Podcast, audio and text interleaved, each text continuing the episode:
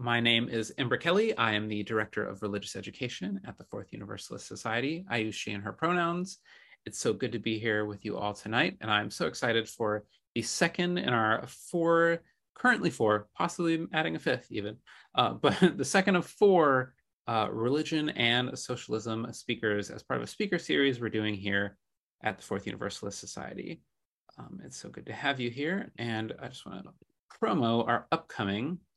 Uh, so upcoming, we have uh, next week, same time, same place, uh, organizing as practical theology with Ben Haney, and then a few weeks from now, same time, same place, um, loneliness, capitalism, and religion uh, with Rafael Diaz. Um, and uh, since you are here, I'm assuming you already did the sign up and knew how to get there, but at fourthu.org slash socialism, where we will also keep a copy, a recording of these um, talks. We already have uh, Talia's from last week about uh, futures of religion and socialism is on there as well.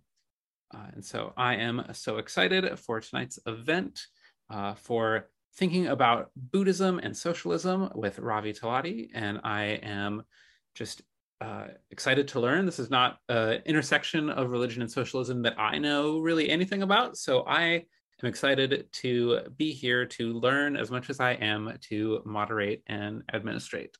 And so, Ravi, I will hand it over to you. Brilliant. Yeah, I just want to say it's a real, real honor to be invited to speak today. Um, as you can tell, I mean, it's it's midnight here in the UK. Um, so you can tell I'm passionate about this.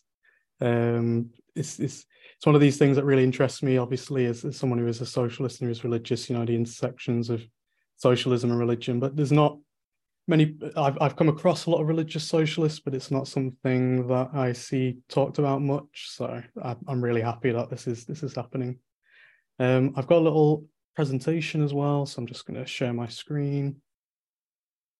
Right, so I'll just uh, just a little bit about myself, just so you're all um, know a little bit about me. I'm from Manchester in the, in, in England.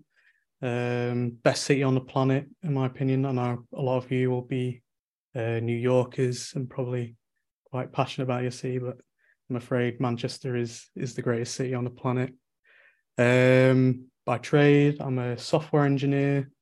Uh, please don't ask me about your IT IT problems. I um, not that kind of person. Um, political. I, I, am on a bit of a break at the moment, but um, I am also quite politically active in my spare time. Um, have been for a lot of my twenties, and I'm going to talk a lot about that in a second. Um, I would call myself a communist, so there's a little bit of debate among socialists. You know what what terms do we have, and lots of people have different opinions.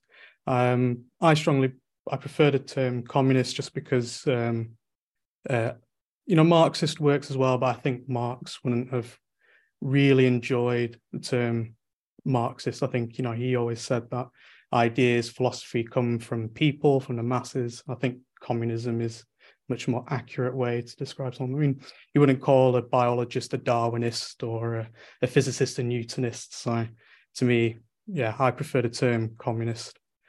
Um, I'm also I'm not a very good one, but I am a Buddhist. Um, I've very recently uh, sort of converted um, about two years ago. Um, did my formal refuge ceremony last year, um, and even though I'm not, I, don't meditate as much as I should. Um, I am very passionate about Buddhism and its philosophy, and I enjoy talking about it as much as I, as much as I can. Uh, yeah, and in my spare time, you know, I'm also constantly sort of studying other religions, learning about theology, history. Um, you know, very very casually. I'm not uh, an expert or an academic or anything like that. Uh, I just thought I'd add on the end if I, you know, the the beanie and the the scraggly writing on my shirt didn't give it away. I'm a metalhead as well, big big into into heavy metal. So yeah, do hit me up if if you are as well. I definitely could talk a lot about um, the overlap between Buddhism and heavy metal. So to start off with, so just just to give you a rundown, I'm going to talk a little bit about um, myself first. I know that um, I will talk about Buddhism and socialism for a little bit, but I just wanted to give some, you know, some background when I start talking about my um, ideas um, later on, so you, have got an idea of my experiences and you know why I've come to the conclusions I have. So my history as a as a socialist, a communist, uh, whatever you want to call it. Um, when I was a kid, um, wasn't that politically minded. I mean, most kids aren't. Um, I'm quite surprised though, having come across a few, um, you know, worked with a few socialist youth organizations. You know, I'm surprised at how um, increasingly left wing um, a lot of teenagers are these days. But at, at the time, I I didn't really know much about politics. But my parents were very very politically minded. Um, I'd say they're quite liberal. Um, always voted Labour. Um, always had very strong opinions and always made sure to educate me on politics and explain things to me. Um, my mum especially, you know, gave me a really good sense of sort of justice and fairness. Um, and you know, I think that contributed a lot to, you know, me becoming a socialist later on.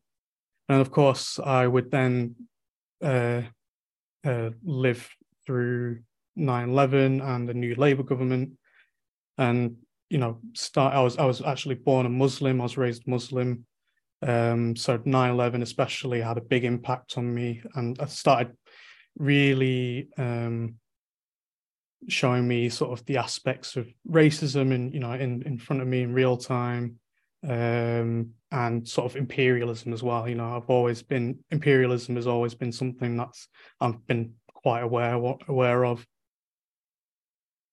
Going on to school i would then learn about the ussr palestine and ireland and um, that really helped develop me politically. Um, you know, especially the USSR. I mean, I was, I was suddenly hearing about um, the situation where, you know, workers who had been oppressed for ages, you know, basically set up their own sort of self governance and, you know, overthrew the government and gave me this idea, you know, started to give me this idea that, you know, there, there are other systems of governance out there. And I was learning about um, Ireland and Palestine. Ironically, the um, the module was on terrorism, but it, it, it, made me very sympathetic to their struggles actually, because you know these people were trying to reclaim their their their countries, basically their homelands. So, you know, suddenly I was learning a lot more about imperialism and and the role it played in politics and you know especially especially the irish and to this day you know the the irish struggle is is definitely something i'm very very sympathetic to but I, I wouldn't say I was still um, a, uh, I wouldn't say I was a socialist at this time. I didn't really know much. In fact, um, actually, around about the age of sixteen, I considered myself um, a liberal Democrat, as in the Liberal Democrat Party. But that was just because I really didn't like New Labour. I knew I didn't like Labour because I didn't like New Labour, didn't like Blair, didn't like Gordon Brown, um, and Liberal Democrats were the only sort of alternative I knew. Um, so I went I went on this way for quite a while. Um, went through uni. Um, uni, uh, you know, I, would come across a few left wingers and stuff, but I didn't really have any strong opinions. And then Brexit happened, and I think Brexit was a big turning point in a lot of young people's lives here. I actually, I funnily enough, I voted Remain, but um, I would say I'm actually now on the opposite side of the fence. You know, I'm pro Brexit, um, but Brexit really is where I started to lose faith in the sort of current system of governance and started to look for alternatives. You know, the debate was just awful on both sides. You know, basically had the choice between sort of the existing neoliberal system, which just expected us to vote for it just because, and then the Brexit side, which was full of, you know, anti-immigration, nationalism, um, just a lot of toxicity, and you know the the sort of um, result of Brexit, you know, the increase in sort of attacks on immigrants and things like that. Just yeah, it I, I knew that something was really really wrong. And at this point you know this is when i started to look into alternatives. And that's when i came across um, the communist manifesto. Um, i know a lot of there's a lot of marxists out there who don't recommend it as a beginner's book for some reason um, but i i really rate it i think it's a fantastic piece of literature and for me, it was a huge turning point. I mean, you know, I was, I was, as I read through it, I was like, this, this is all correct. You know, the world is made of, of um, two classes. You know, there is an oppressive. You know, it all made sense. And oh yeah, history does work like that. History makes so much more sense when you when you talk about um, class struggle. So you know, this is when I started to start looking to you know socialist theory and things like that. I think for quite a while, I called myself a, a thought myself as an anarchist for a while. Um, but that you know, I started to read a bit more, and um, I wouldn't. Yeah, I am. I, I, do like some some anarchist texts. You know, uh, I definitely like Kropotkin, um, for example. But um, I definitely say I'm a Marxist. Definitely, I read you know I read a lot of Lenin at that point. Um, State and Revolution, particularly.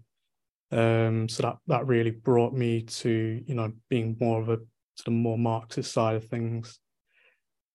So of course, um, at that point, you know, I was like, I've, I've read all this theory. What what do I do? So, um, you know, since then, I've been I've worked with a few socialist organisations, worked with a few anti-austerity campaigns, specifically worked with trade unions, and done a little bit of um, sort of anti-fascist work as well. And the trade unions and the socialist organizations you know this was the first time i would be you know i would meet other workers you know face to face have proper political com- uh, conversations and that really helped deliver uh, develop my uh, political opinions that i have today. Um, the trade union work especially you know I've, I've learned so much from that.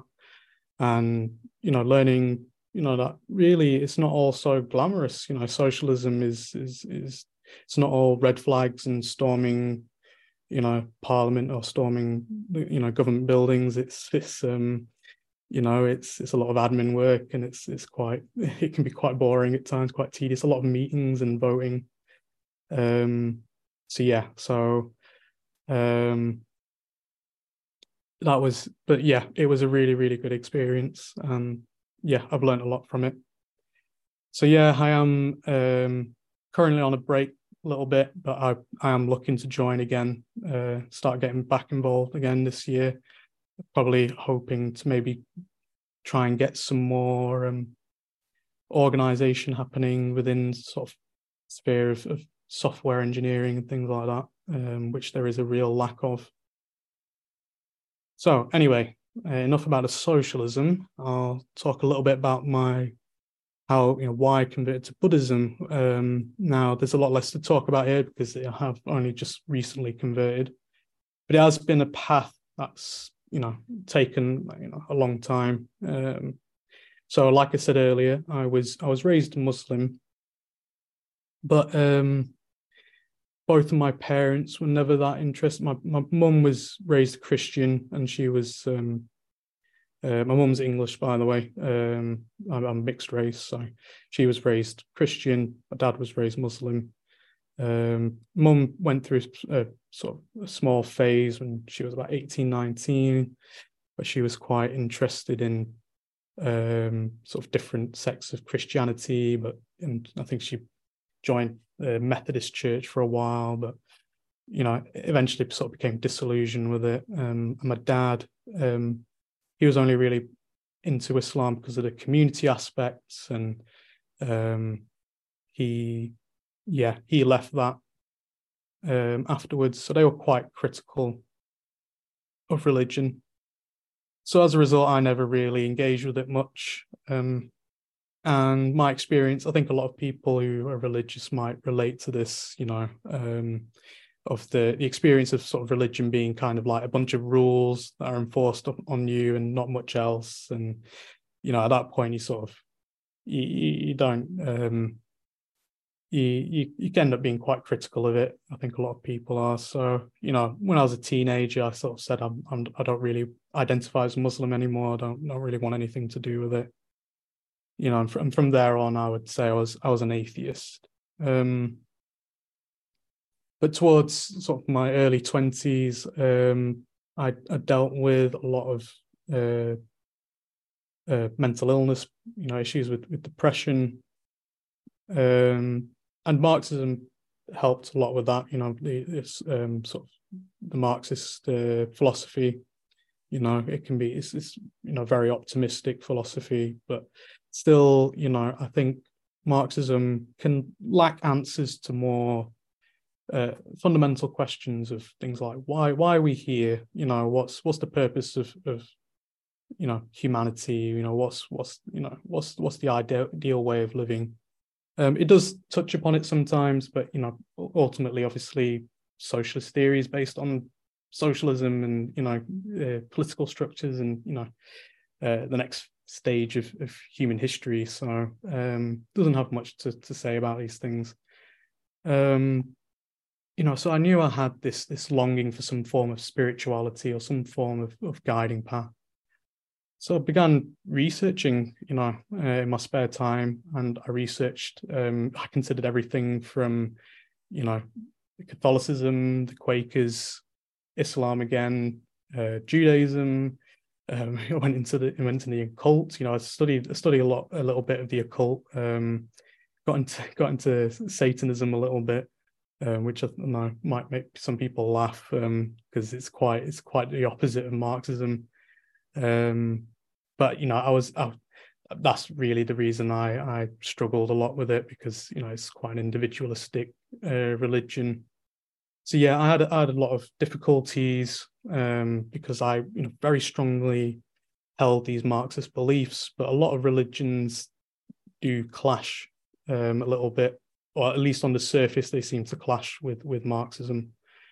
Um, so, yeah, so I, was I was trying to I was finding it hard to reconcile a lot of lot of religious philosophy. I think the issue with a lot of religious philosophy, and it's not wholly true, um, but I feel like there's a lot of um, it, it, you, you, when you first engage with it, it starts off with a lot of uh, with the concept of God or some sort of, you know, uh, what I'd say is more more idealistic stage of philosophy is in, you know, the the con- the philosophical philosophical school of idealism, and um, you know, it, it sort of takes it, you know, it presents it as as being sort of true from a stand, you know, uh, from a starting point.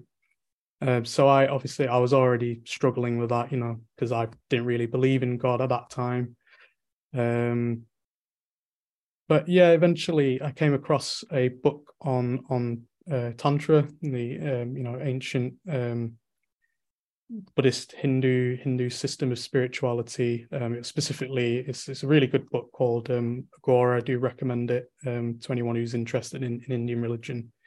Um, it's about it's, a, it's the life of um, an Aghori from uh, India and he he did touch about on, on Buddhism a little bit. So I thought, oh, I didn't realize, you know, there was there was tan- there was such a thing as tantric Buddhism, and I didn't realize I didn't know much about Buddhism. I hadn't, you know, all I knew about Buddhism at the time was was fasting monks, and I didn't really have much of opinion. Um, but then I started looking into it, and I was amazed, you know, uh, uh, how what Buddhist philosophy was. You know, it's it's very very different to what I imagined to be. It's um, first of all how much of it aligned with my with my views at the time um, and it's very mm, i don't want to say other religions aren't rational and logical because they they are there's been loads of rational philosophy especially in like christianity but it is you know from the from the from you know, the surface level as soon as you engage with it it's it's very concrete it's very rational very logical works from the ground up. You know, it says, you know, um, the, the Buddha, you know, specifically worked from what you could already know and verify, um, you know, uh, uh, right now in front of you, and then worked from there.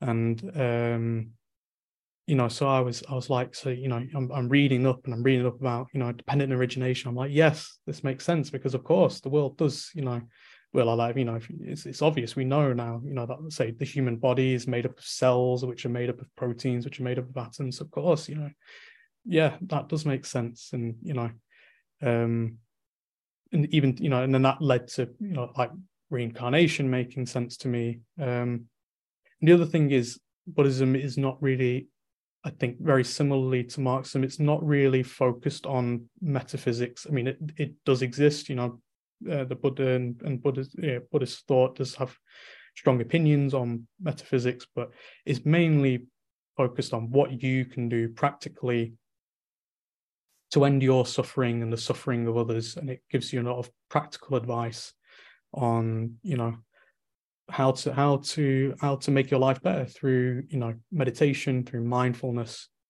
And you know that's that's worked for me. Um you know i was already you know dealing with mental illness. I was already practicing some forms of mindfulness. I was already practicing meditation at the time. So i already knew this stuff worked and you know buddhism just sort of um helped with that um, I just want to say, just want to stress again, you know, um, I don't think Buddhism is like better than any other religion. I'm just particularly passionate about it. That's why I talk about it so great. Um, I, I strongly believe, you know, whatever religion you follow um, is is the right one for you, and all religions, you know, have have um, uh, you know good and and truth in them. Um, and really encourage everyone to to follow what what they feel best. But um, you know, so you know, if that um, if you enjoy sort of that sort of thing, that you know, um, rationality and the logical side of, of philosophy, then you know, Buddhism makes a lot of sense. So, oops. So, spoiler. um, so brief, so I'll just talk a little bit about the history of Buddhism and socialism. Um, I just want to say I'm not I'm not an expert on on these things. Um, I've, I've you know I did a lot of the research when I was coming up with the presentation for this. I'm not an academic, but um, it is interesting. Definitely, please look into it. Um, first thing I want to say is that um, I don't believe any religion is inherently any kind of uh, follows any sort of politics. Um, there's no sort of inherently socialistic. You can find socialistic aspects in a lot of religions, um, and all forms of politics. You know, have, have used religion to put, push certain agendas, certain goals. You know, um, Buddhism um, has been used both for sort of liberal movements. It's definitely been used for fascist movements. You know, we, we know about um, Japan and and um, the issues, uh, the genocides on the Rohingya Muslims, which are a real shame and um, not completely condemned. So, you know, um, I'm I'm not going to say that Buddhism is inherently socialistic, but it is interesting at um, the, the the sort of history behind the relationship and of socialism Buddhism because it has overlapped more than you would expect. Um, however, unfortunately, it has for the most of socialist history, um, Buddhists and socialists have been, you know, um, have clashed a lot. Um, I think um, a lot of a lot of socialists have been anti-religion, especially in the past, and it makes sense because you know this was in times when religion was often very much tied in with with the government. You know, um, uh, socialists across Europe were very um, critical of the church, for example. Um, so, you know, it makes sense that socialists in the East would also be very critical of, of Buddhist institutions who might have been um, in line with the government. Um, you know, so it was it was definitely seen as sort of an, a sign of, of you know an outdated view or culture, which you know a lot of these socialist movements in the East wanted to want to get rid of. However, it's also interesting to know that um, with a lot of the anti-colonial movements you'd find in, in East Asia, Southeast Asia, you would find a lot of occasionally Buddhist and socialist syntheses, mainly because um, sometimes because Buddhism was seen as kind of like an indigenous religion. Maybe it was it was tied in with sort of the national culture which people wanted to preserve. um, you know, they might be using it as as a sort of like, look, Buddhism's more naturally, you know, works with our our, you know, anti-colonial move, our independence movement, as opposed to something like Christianity, which was often seen as as the religion of of colonizers, um, or a foreign religion. Um, so there were, you know, there were these these cases where where Buddhists and socialists, you know, um, did come together. So yeah, so I've got a few you can see on the background there. Um, yes, that is the Dalai Lama, His Holiness. Um, we've also got Han Yong Un and Ambedkar, who's a who's a particular interest of mine. Um, first, I'm going to talk about um, Genden Peljidiin. Um, I might be saying that wrong, but he was the first president. So he, I think he's the first case of where you would have Buddhism and socialism start to come together. And he was the first president of the Mongolian People's Republic. And he was an adamant, he was a staunch Buddhist himself. Ultimately, he would get purged um, in the 30s um, um, after being asked by the Soviet government to liquidate Buddhist institutions at the time, um, which he which he fought against. Um, so he would he would be replaced from office and then unfortunately executed in in the purges. Um, however, you know he he he you know he was he was quoted as saying that he said that I think Lenin and Buddha were some of the greatest geniuses in history. So you know he definitely held both in in high esteem. Um, I think going going on, then I think the most sort of notable after him would be um, Ambedkar. Um, so if you don't know him, he was a major um, figure in the uh, Indian uh, sort of independence movement, um, and particularly he was from the you know um, lower castes, um, uh, from the Dalit caste. So you know, a big part of his struggle was also fighting against the caste system, and um, he um, so he, you know he talked a lot about religion you know um, during his time. He, he, explored a lot of religions, and he thought religion would be a way to um, uh, sort of help use could be, could be used as a tool to uh, fight against the caste system. You know, he saw Hinduism as, as not being useful for, for Dalits anymore.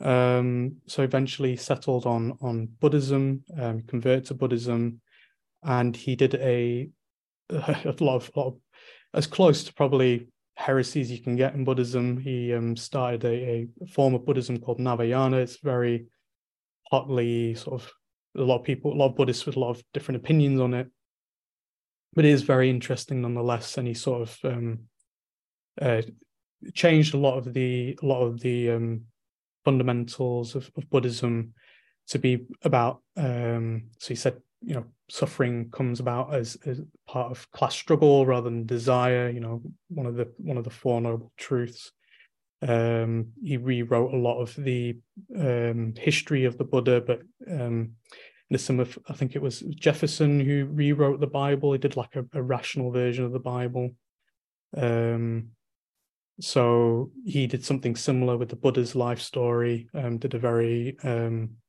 sort of got rid of all the supernatural elements and told it very plainly. Um, but yeah, he's, I mean, you know, despite what many people might believe about him, he's, you know, probably the biggest uh, reason that Buddhism has had its revival in India. Um, you know, majority have of the Buddhists in India are, you know, followers of Ambedkar. And he was also, you know, very much influenced by Marx as well. Um, he wrote a very interesting piece of work called um, uh, Buddha or Marx, uh, or I think it was Karl Marx and the Buddha, um, which is, you know, I really recommend to everyone. Very interesting if you want to learn more about him. Um, he did settle on, on Buddhism in the end, but um, you, you know, he's always been definitely was a socialist, like many many sort of the of the Indian nationalists were at the time. And then also interesting to note is, is Han Yong Un. He was a sort of big figure in the Korean independence movement. Um, you know, during the time they were being occupied by Japan, um, and he definitely tried to, you know, he was very much involved in the socialist movement and uh, tried to synthesize. You know, he saw it as very, very natural to merge the two together.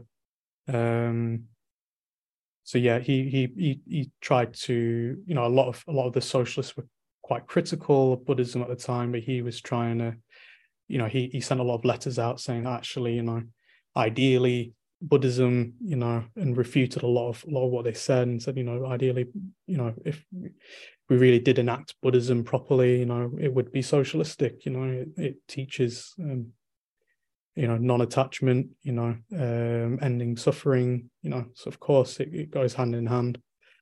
Um, and then Jiro Seno, um, I think that's how you pronounce it, um, was also an um, uh, interesting figure in Japan. He wasn't really influenced by Marxism, but he created a sect of Buddhism um, which advocated for creating what he called a pure land in this world. Um, kind of, I think, similar to sort of maybe like Quaker ideas of sort of heaven on, you know, building the kingdom of God on earth, sort of thing. Um, which he said would, you know, would be, uh, you know, anti-capitalist or would be socialist in some form, um, and would unfortunately end up being um, arrested and, and, sort of tortured by the by the imperial government for promoting this this um, sort of Buddhist socialism. And then also it's probably worth mentioning um, the Buddhist Socialist Party in, in Burma, who who sort of created a, a synthesis of, of, Buddhism and socialism. But I am hesitant to sort of really say they were sort of socialist. I think um, they they uh, sort of persecuted and, and fought a lot with the um, Communist Party during during liberation there, and of course they are currently the ruling party in in in uh, Burma. Um, you know, and you know uh, the sort of res- result of um, all the issues going on there. So I think they've any sort of socialist uh, um, ideals they may have may have followed. I think uh, don't really exist these days. And then I think finally is I'd like to talk a little bit about the Dalai Lama because his you know his Holiness the Dalai Lama he's he's quite interesting to me, um, quite contentious among, amongst a lot of communists, um, and it's I think a lot of people are quite surprised when they find out you know when I say he's he's a socialist, but he has himself many times described himself as half Marxist, half Buddhist. He says that um, socialism is, a, is is you know Marxism is founded on more, you know, good morals and ethics. Um, he's even apparently referred to um, uh, Mao Zedong as his as his grandfather, as like a grandfather to him. You know, they did they did meet, which I know is quite probably quite surprising. Um, he does, however, believe that the USSR and, and other socialist countries were not true socialism, and you know he sort of advocates for more more of a peaceful sort of reformist method. But he does describe himself as Marxist. Um, I'm still sort of I, I, I don't know what to think of, of, of him in terms of his political beliefs, um, but I think he's, he's he's really interesting to sort of learn about at the moment because you know he's he's definitely in terms of a modern day example of of, a, of you know someone who's who's merging Marxist and, and Buddhist thought. You know he's he's one of the main contenders really. Um, so yeah, and I think in general, I mean, um, there might there's a lot of people who haven't, you know, like um, a lot of notable Buddhist figures who may not have been outwardly socialist, but there's definitely been many who have been critical of capitalism. Um, you know, a lot of the um, you know, uh, in my time listening to a lot of um, Tibetan lamas, um, you know, a lot of them generally are very critical of of how capitalism you know occurs in the West, you know, because it, it doesn't, you know, uh, rely on promoting greed and mindless consumption, which you know are antithetical to a lot of lot of Buddhist ideas. So it is, I think, it's quite interesting how many of them are. Obviously, not all of them, but you know, um, uh, I think Dzongsar, uh, Khyentse Rinpoche, for example, you know, he's he's quite critical. Um, so yeah, and then you've obviously you've had figures like Thich Nhat Hanh who you know have been very engaged and quite, I'd say, socialistic in their approach um, when it's you know coming into practical in the practice of Buddhism. Um, so yeah, so there's there's been a lot of interesting examples of of uh, Buddhism and, socialism colliding in the past. Um, so you're probably thinking, what do I think? You know, as as someone who is a socialist and a Buddhist. Um, so I made a handy graphic. Uh, made this a while back, and yeah, that's all I have to say really. Uh, I'm only joking. I've got actual ideas.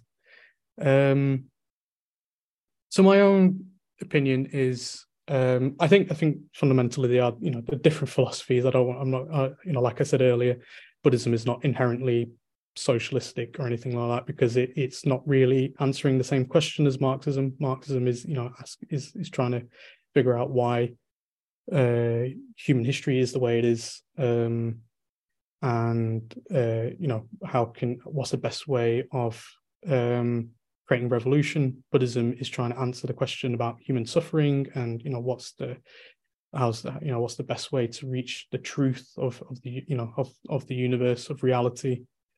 But it's quite interesting that they kind of somehow answer the same questions I'd say about human suffering, uh, but from different ends. Marxism is, is a materialist philosophy, so it, it says you know we must rely on the world around us uh, and study that to you know if we want to end human suffering that's how we end class struggle whereas buddhism says you know we need to look to our ideas and, and inwardly um, but both of them both say you know both are um, uh, just as important. So um, you know buddhism says you know ideas affect the material world and the material world affects your ideas. Marxism says the material world affects ideas and then your ideas affect the material world. So i think there is a lot of similarity in terms of the sort of dialectical aspects of, of both both philosophies.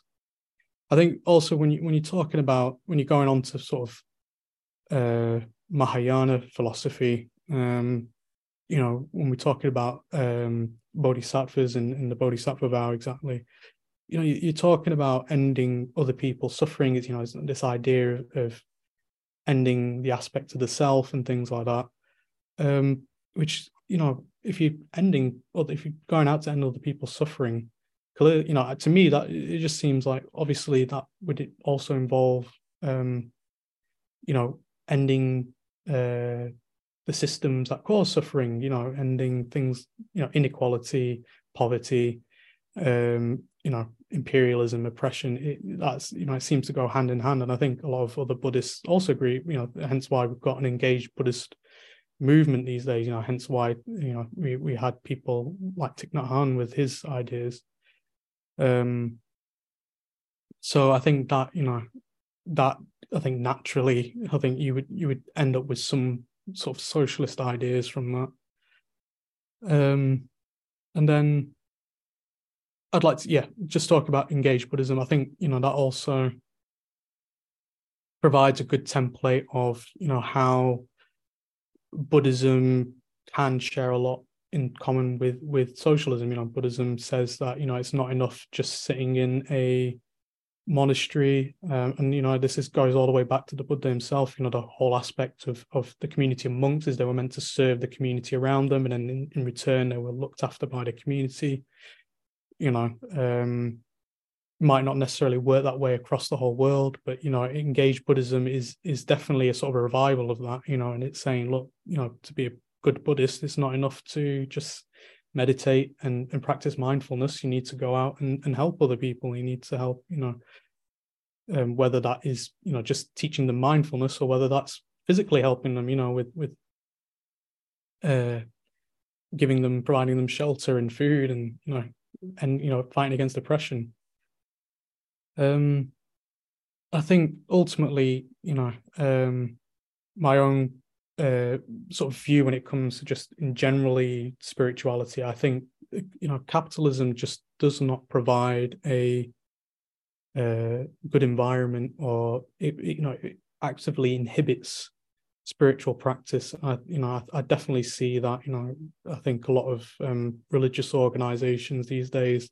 tend to suffer from this. You know, they've they've lost a lot of the spiritual aspects, um, and tend to focus more on, on things like on on the politics or just you know material you know material aspects and they've forgotten. You know, I think this is why a lot of people are increasingly becoming sort of atheistic in the West because um, you know it's not really religion is, is failing to answer a lot of their questions now um uh you know how can you how can you be a spiritual person you know how can you find yourself you know freeing yourself um from attachment to you know material world when you know capitalism requires us to all is constantly encouraging us to mindlessly spend mindlessly exploit each other and you know it's, it's isolating us from each other you know. So it, it's it's not really you know it's it's very difficult to be spiritual um under capitalism.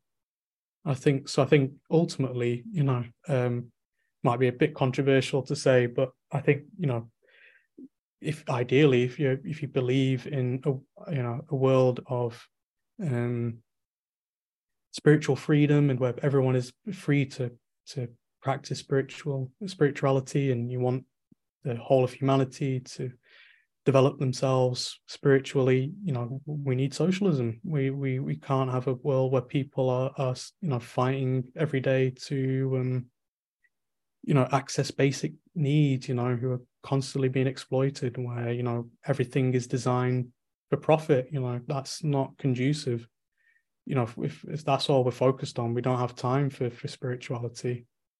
Um, so you know that last that last line is because you know I, I'm very much inspired by a lot of the well a lot of the stories of sort of ancient India where you know you had uh, um, you know yogis you know you know a lot of you know people who would just wander India um you know debating each other coming up with you know philosophy and you know would start the foundations of things of maths and science and I see socialism as a path to, you know, creating a world where everyone, you know, that, that idea of the sort of the philosopher king that, that Plato had. But I think, you know, all of us can could be that. And I think, you know, when we live in a world without a class system, I think, you know, all that's left and all our needs are met, all that's left is um, you know, to pursue philosophy, science, you know, to develop ourselves and to um seek knowledge. And, you know, Buddhism is just one one of the many tools